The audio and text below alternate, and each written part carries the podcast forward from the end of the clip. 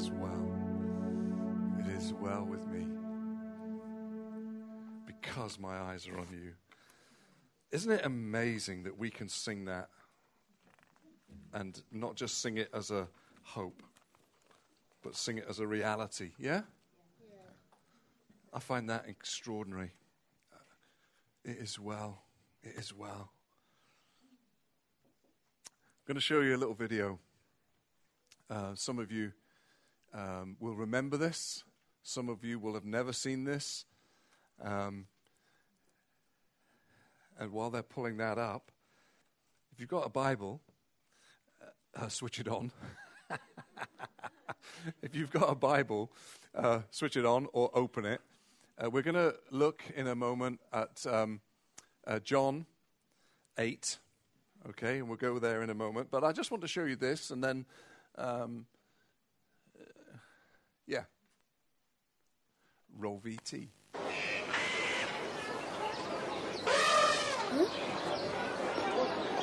Hey, Dumbo!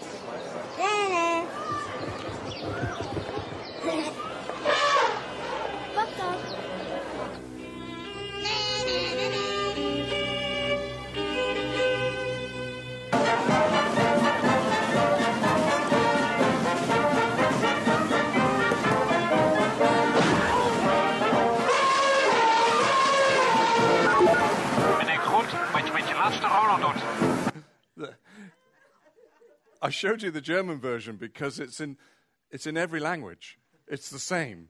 It says, Be careful what you do with your last Rolo. And this was a, a marketing ploy, and some of you remember that. And some of you have seen it for the first time, but uh, that made a massive impression on me as a kid. I just thought it was so funny that an elephant would do that, you know. But the, the point is that it was a marketing ploy. And it was saying, you know, these Rolos are so nice, they will create selfishness in you and rob you of kindness. Doesn't actually say that, but that's the message. Because there's a whole series of adverts for Rolo that promote selfishness. And they change their branding, they change the way it's, it's now. Do you love somebody enough to give them your last Rolo? And, uh, and they, they've subtly changed because they've wised up to the fact that that's negative and it needs to be positive. But you see, that's the way of the world. Selfishness is very easily fed, so it's very easily uh, uh, something that affects us and controls us, and, and it's the very thing that will rob us of being all that God has called us to be as children of God. Because one of the things that we're called to manifest as children of God is kindness. And I want to come back to this thought about kindness. And if we're going to be kind, what does that look like? What does, how is that going to manifest in us? Does it mean that all we do is give away our last Rolo? Actually, I think it's going to be. It's got to be a little bit more than that. You see, um, I was listening to uh, Ravi Zacharias uh, speak, and if you don't know who he is, he's an apologist, an evangelist, extremely intelligent man, uh, and he was talking about the fact that he'd been at the Passion Conference with forty thousand students, and um, over a weekend, and he said over that weekend, with forty thousand students from uh, across the world uh, at this one event, the biggest counseling issue, well, they had two massive counseling issues that, that manifested way above any other counseling issues uh, once they reviewed the, the counseling uh, statistics. And they, they were these two issues. These were the two biggest problems that these students were facing. And one was pornography, and the second was suicide. These two issues were the biggest issues for young people in this generation in this snapshot of time. And he said this he said, they're the same issue. And, and he got my attention. How can pornography and suicide be the same issue? And he said this he said, Pornography is the denuding of others, suicide is the denuding of self. And it got me thinking. And all week, uh, this has been going round and round in my thinking. Goodness me, the issue in society, pornography feeds it, but suicide is the consequence of it. This denuding of self, this devaluing of others, pri- um, making others feel worthless, devaluing them. Pornography devalues women, uh, but men also, but it devalues others.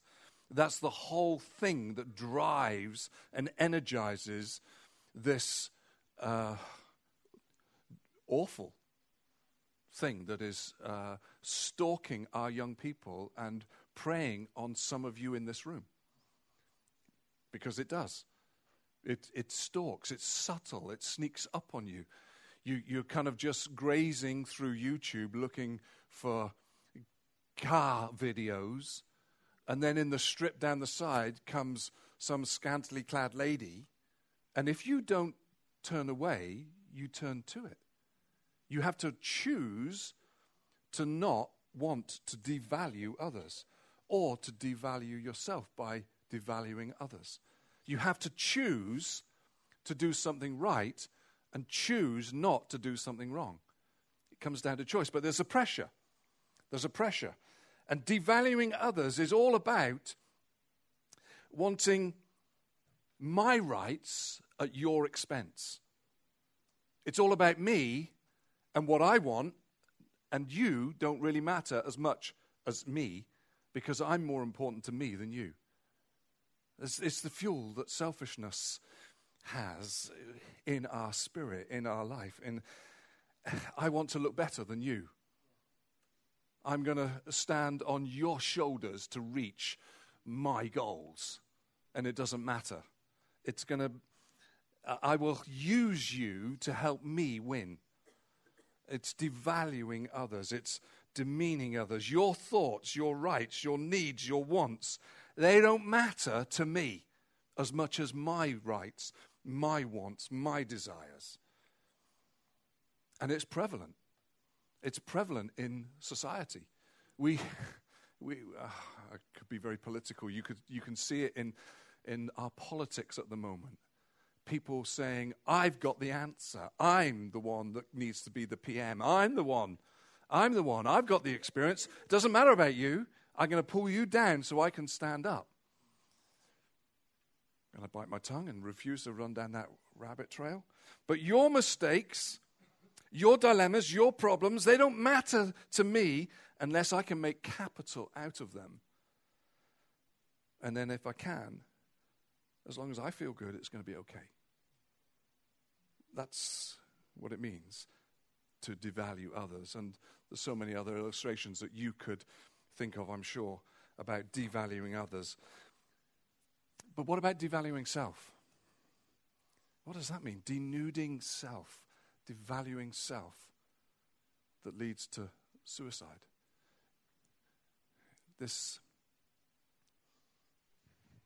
this attitude that says, I can do whatever I like regardless, to hell with the consequences, because I matter. Then suddenly, when I realize that uh, my thoughts don't matter, people really don't want to know what I think. They don't really care about me. My ideas are no good. My dreams, they won't come true.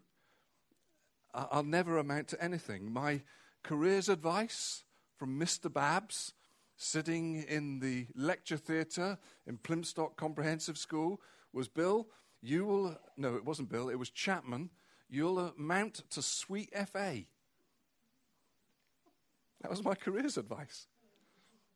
I remember him coming into fish and chip shop, and so I served him with real cockiness. Mr. Babs, I've come to something. I was a businessman. struggling and failing in reality. But in that moment, in that moment, you're just a teacher. I'm a businessman. this is sweet FA.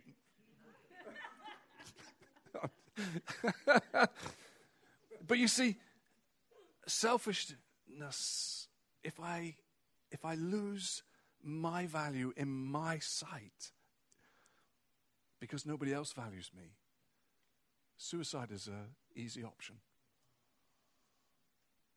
And it's the biggest killer of men. It's horrendous.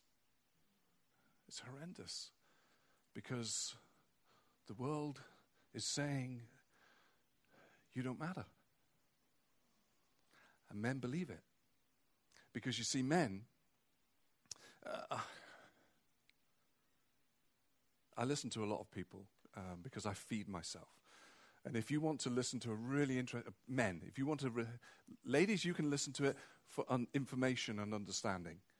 Okay? Men, you need to listen to it because it will help you take a grip and get a life. It's Jordan Peterson, and it's a talk called uh, The Meaning of Life for Men.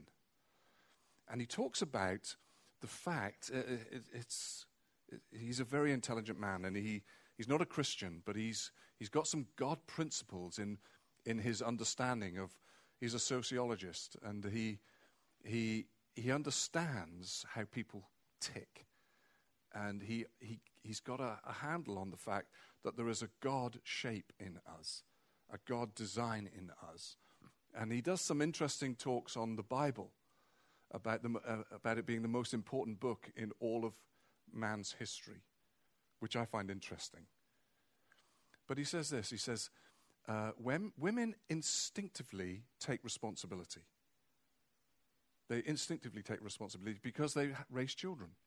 Now, he's talking with, he does say he's talking with broad brushstrokes, and there are some ladies that don't take responsibility, uh, you know, seriously. But he says, men, we don't take responsibilities instinctively. It's a choice that we have to make. It's not instinctive. Instinctively, we can be quite selfish. But we have to make a choice to take responsibility. And he uses this expression take the load. Take a load. And men have to make a choice to be responsible, to actually step up. You see, because if we don't, we can begin to think less of ourselves and begin to live at that level. It doesn't matter what I think, it doesn't matter what I do. But if we actually take responsibility, actually, it does matter what I think, and it does matter what I do. I'm going to do something positive. I'm going to be a good husband. I'm going to be a good father. I'm going to be a good worker. I'm going to be all that I'm meant to be. And then when you factor in God, suddenly we begin to live in light of the revelation that He says we're valuable. And suddenly it really does matter. It doesn't matter so much what I think, it matters what He thinks about me. And as a consequence of that, I choose to live differently. I'm going to take you to the Bible in a minute. I'm just laying a foundation of hopefully understanding and challenge that we have to be people of responsibility. We have to choose to exercise kindness because kindness really matters. Kindness is a key to unlocking situations and circumstances, setting people free. When we understand the kindness of God to us, wow, we can sing the songs that we've sung this morning. We can pray with a, with a simpleness that is just refreshing because, God, you know my heart. I don't have to have eloquence in my prayer, I can just have passion. And it can just be, God, thank you for loving me. Oh, thank you that it is well with my soul because of you, Jesus. Thank you, thank you, thank you. In, in uh, 2 Samuel 9, verse 1, uh, David asks this brilliant question. He says, uh, Is there anyone still left of the house of Saul to whom I can show kindness for Jonathan's sake? Jonathan was his friend. Jonathan had shown kindness to David, and Jonathan had lost his life, and Jonathan has gone, and David is king. And then this thing crosses his mind Is there anybody left is there anybody left of, of that family that I can show kindness to? And his servant says, Yes, there is. There's a guy called Mephibosheth who's actually crippled and he's in hiding because he's in fear of his life because he's of that dynasty and there's a new dynasty. And the tradition was that this new dynasty wipes out any of the surviving members of that dynasty so that they can't bring uh, pressure and intimidation and, and come back to try and take over the throne. So they do, um, do away with them all. And so Mephibosheth is thinking that David's going to track him down and kill him. And so he's in hiding, and he, got, he was crippled as, he's, as his nurse carried him as a young child, running and fleeing. She dropped him, and, and he ends up crippled.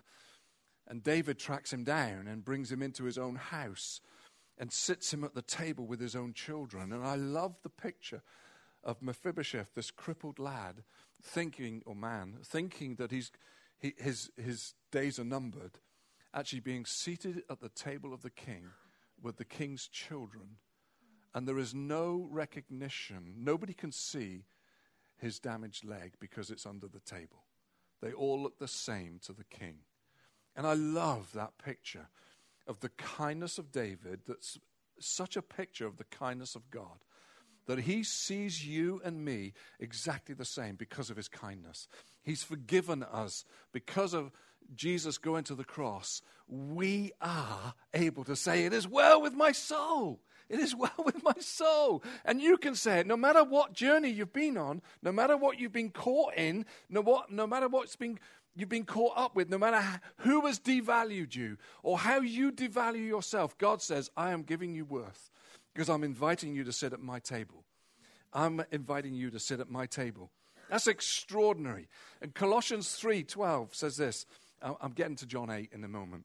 Uh, Colossians 3:12 says this, "Therefore as God's chosen people, holy and dearly loved, clothe yourself with compassion, kindness, humility, gentleness, and patience." It's a choice to be kind.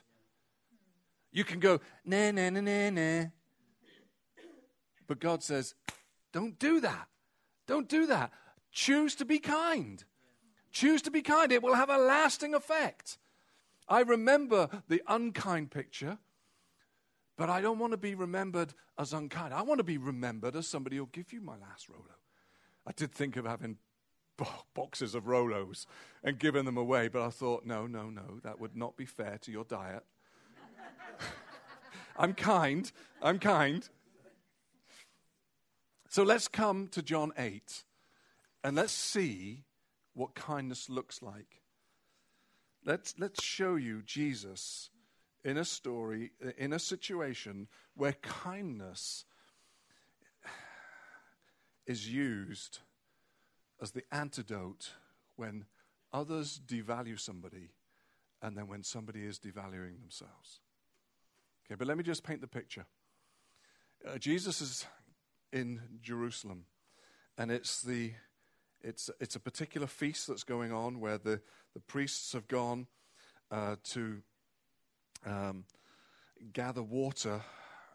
What everybody in the community would have known as living water. The pool of Bethsaida was fed by springs, and this water was technically they because it wasn't stagnant water, still water. It was being fed with, it was, they called it living water. And so they go and collect this living water and bring it to the temple on the day of this, uh, this festival.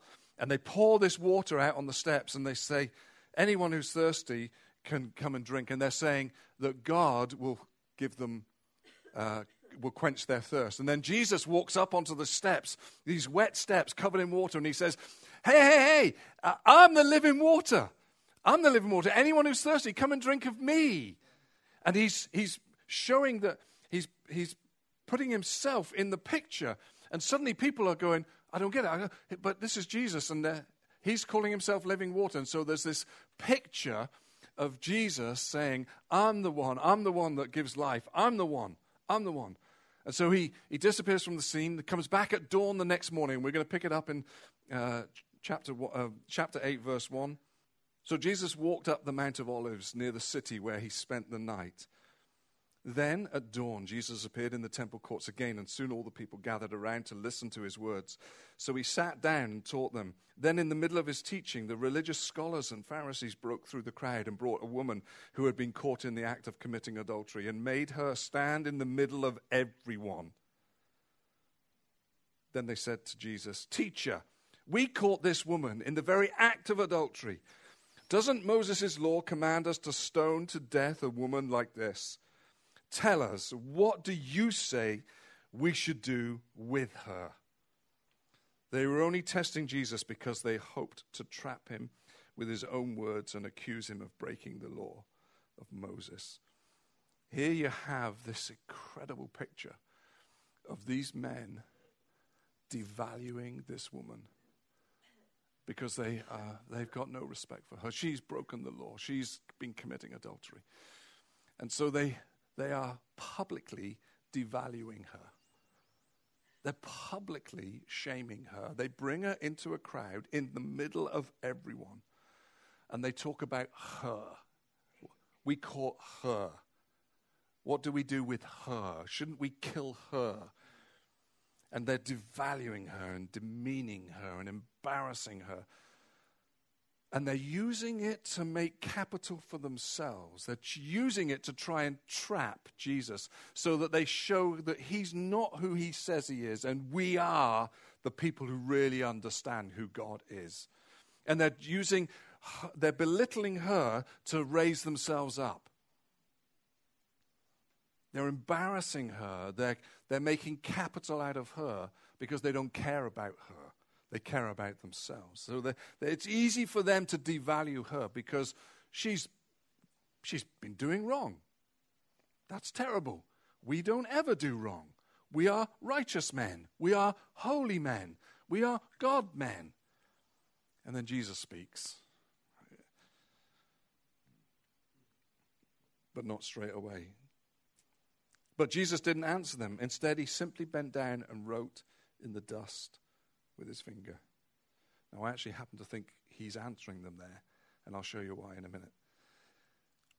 Angry, they kept insisting that he answer their question. So Jesus stood up and looked at them and said, Let's have the man who has never had a sinful desire throw the first stone at her. And here is kindness being demonstrated to them. The kindness of Jesus is the challenge of conviction. The kindness of Jesus is saying, okay, okay, we need to follow the law, but if you've never had a sinful desire, because if you think it, it's as bad as doing it, remember? He talks about that. So he's saying, if you've never had a sinful desire, then you cast the first stone. So his kindness is actually protecting them from hypocrisy. His kindness is actually challenging them to a better standard than they've manifested so far. His kindness to them is stopping them from being hypocrites. More than maybe they are. But he's, he's manifesting kindness to them.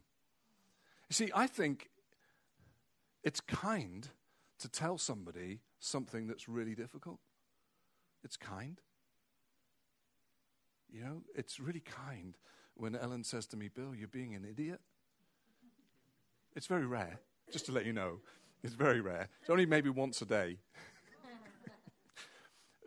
but it's a kindness. At times, I rebel against that kindness. Say, no, I'm not.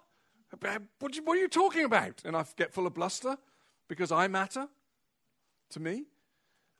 But her kindness can cause me to actually change and actually think about my actions. And see, kindness doesn't mean always being nice. Sometimes kindness means being straight. And here he is being straight. And then he bent over again and wrote some more words in the dust. I'll finish reading and then I'll come back to this.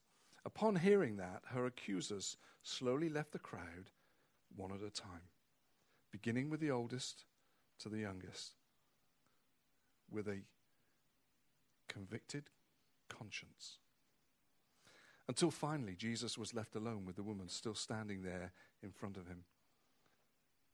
So he stood back up and said to her, Dear woman, where are your accusers? Is there no one here to condemn you? Looking around, she replied, I see no one, Lord. And Jesus said, Then I certainly don't condemn you either. Go, and from now on, be free from a life of sin. Here's the kindness of a Savior that says, Listen, I'm not condemning you. I'm not condemning you. I want my kindness to build a conviction in you that you can choose to live differently than the way you have been living. I want you to value yourself more than you have been valuing yourself. I want you to stop being selfish and I want you to stop doing the things that are going to get you into trouble and get you into difficulty. I want you to put more value into you than you've been doing so far. And I'm going to show you how much I value you. I- I'm not condemning you. I'm going to be kind to you. And I'm going to challenge you to live a different life. And you see, when we have an encounter with the kindness of Christ, it causes us to think and choose to act differently, to take responsibility for actually playing my part and doing what I should do and being who I'm meant to be. Let me come back to Jesus writing in the sand. Let, let me, if you've got your Bible, whoops, I'll just switch mine off. Come, come to Jeremiah uh, 17, verse 13. And I wonder.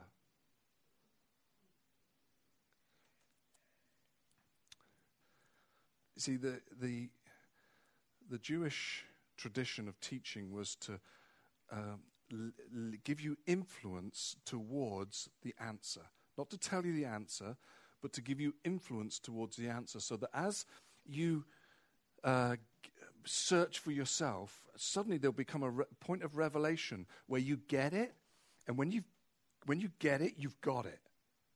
Do you understand what I mean? When you get it, you've got it. It, it suddenly becomes yours. I understood. Not because you've been told it, but because you found it. And so you own it.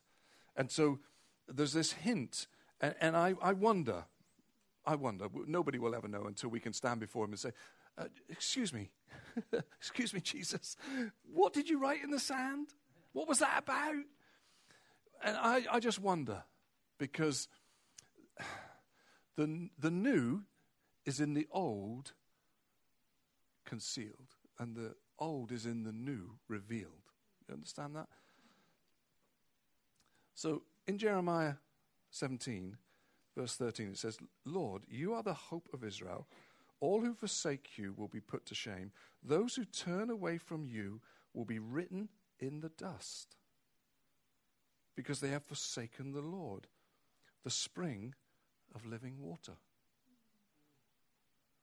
Remember, just before this experience, Jesus makes this declaration He's the spring of living water. And this Old Testament prophet is saying that there will be people who forsake the one who is the spring of living water, and their names will be written in the dust. I just wonder. I just wonder. I just wonder. My thought is can you see how kindness can bring challenge to people who devalue others? Can you see that? Can you see how kindness can bring value to someone who is trapped in a devalued lifestyle? Can you see that? Then I want to say this their rights are your responsibility. Their rights, everybody else's rights, is your responsibility. You have a responsibility before God to be kind. And that means that you do not devalue others. Not jokingly, not in, a, oh, oh, I was just joking. That drives me insane. People will say nasty things and then say, oh, I didn't really mean it, I was just joking. Oh, you got offended. Oh, and they put the problem on you. No, no, no, no. Don't devalue others. Don't devalue others. I, I was. Um, I, I've had very I've had loads of time to think about this, very little time to clarify my thoughts on paper. And so I thought, Lord, I'm just going to wing it. I'm just going to go with my spirit and go with you, Holy Spirit, leading me and guiding me. And the thing that rose up in me was this challenge their rights are your responsibility. It, you have to take responsibility. And I've really sensed that God was telling me, drive that nail out of sight. Do you understand that expression? As a carpenter, when you're driving nails, you, you, you kind of you can tap them and tap them and tap them and tap them. And eventually they'll go flush. But I'll tell you what, if you whack them, you really drive them, they can disappear into the wood.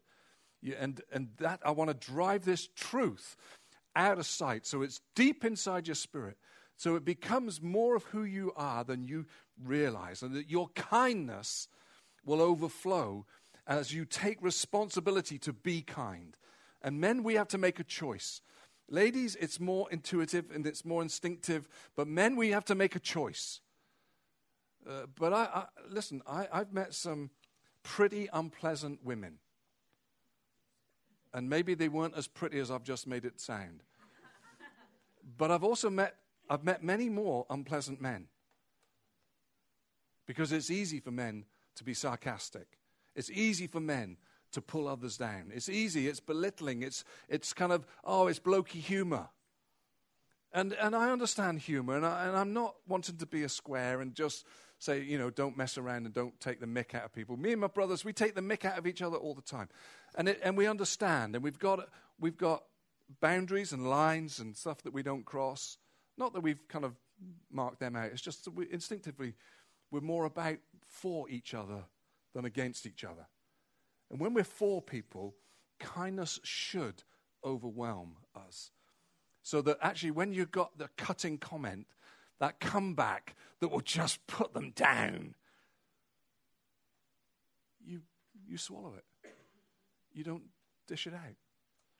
And you allow kindness to actually be the burden that you carry, the challenge that you choose to live with and you pick up your load, your burden, your cross, to be kind when people are unpleasant, to be kind when people don't deserve to be kind, to be kind when people have been caught in sin, to be kind when others are devaluing, and you're kind enough to stand up and defend them and stand against them.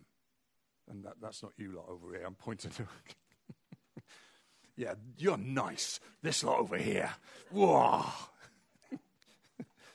no, actually, no, it's, no, it's, no, this is better.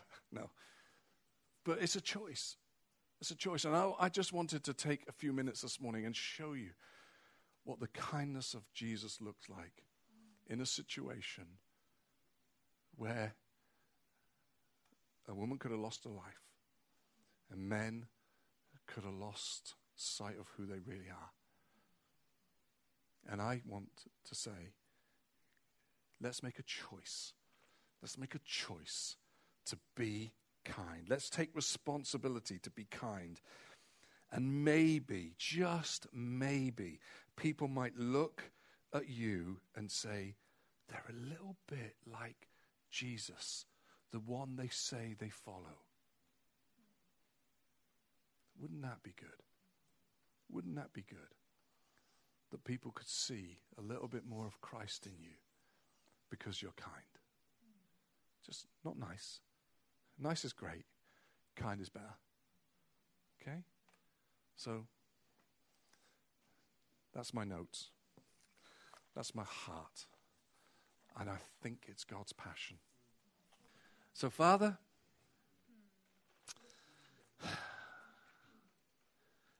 Thank you for being kind to us. Thank you for being kind to me. Thank you for being kind to me when I didn't know you. Thank you for your kindness that meant that, Jesus, you went to the cross because you love me. Because you love me and you you want me to know your kindness, your forgiveness, your grace, your mercy. Thank you that your kindness trumps religion. Thank you that your kindness trumps superstition. Thank you that your kindness trumps anything in my small mind that says that I'm not worthy. Your kindness cuts through that and embraces me and forgives me and points me in the direction of a life that isn't controlled by sin, but is controlled by you, Holy Spirit. And I thank you for your grace and your favor. And I pray that in this place, kindness would be a watchword. That in this place, kindness would be a watchword. Lord, that I would pause when cutting comments so easily rise to my lips. Lord, that kindness would show something of you to those around me. That I would begin to manifest this fruit of your spirit in me so that others might be drawn to your kindness. And it will give you glory. It will give you glory and them peace. So, Holy Spirit, have your way through us and in us, that your kingdom would come because we've made a choice to take our responsibility seriously, that we are choosing to be kind. In Jesus' name, amen. Amen.